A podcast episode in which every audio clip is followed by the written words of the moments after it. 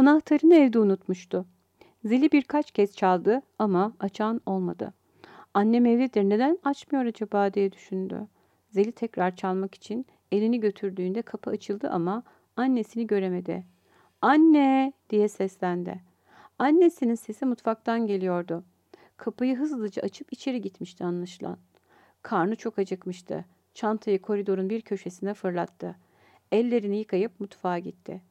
Masanın üstünde fırından yeni çıkmış, kokusu tüm mutfağı sarmış, enfes börek tabağı duruyordu. Üstelik de annesinin sadece misafirler için salondaki dolaptan nadiren çıkardığı yemek takımının ışıltılı servis tabağına konmuşlardı. Misafir olmalı diye düşündü.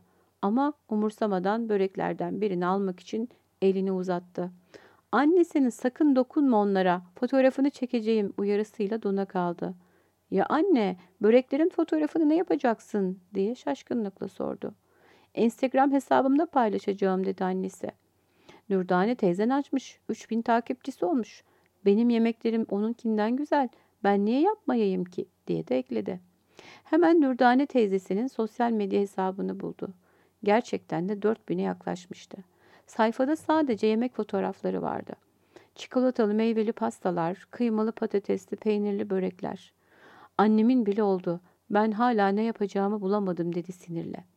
Sonra Instagram'da dolaşırken bugün okula gelmeyen Ecrin'in sayfasına girdi. Onun da takipçi sayısı 20 bine ulaşmıştı.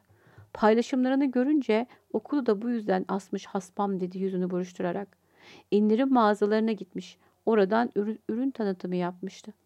Böyle bir şeyin bu kadar takipçisinin olmasını aklı almadı. Teyzesinin kızı Ezgi de kedisi Tarçın'ın fotoğraflarını koymuştu ve takipçi sayısı hiç de az değildi. Dershaneden arkadaşı Efe'nin gitarıyla şarkı söylediği videolarda epey iz, izleniyordu.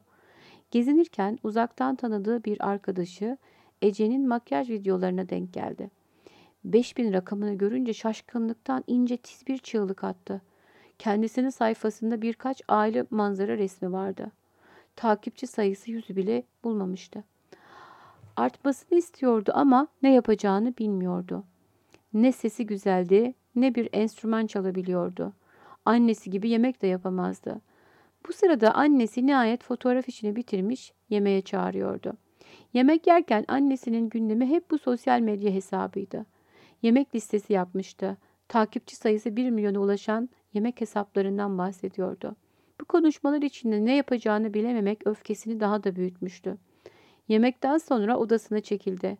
Telefonunu alıp kendine sahte isimle bir hesap açtı.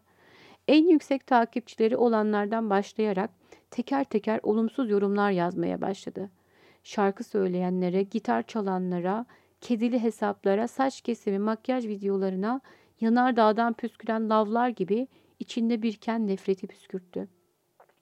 Gözleri ışıldıyordu. Hızını alamadı.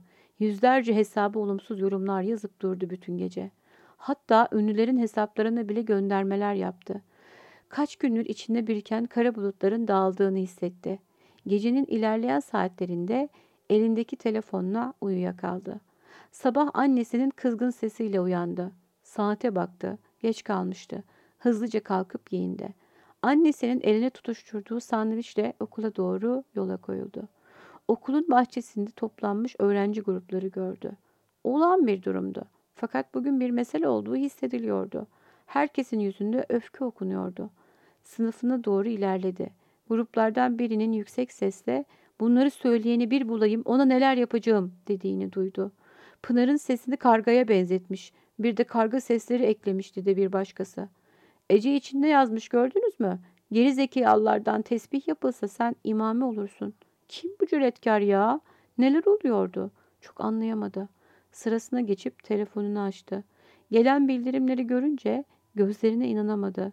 Takipçi sayısı 20 bini gösteriyordu. Ama şimdi daha büyük bir problemi vardı. Kimse tarafından tanınmamak.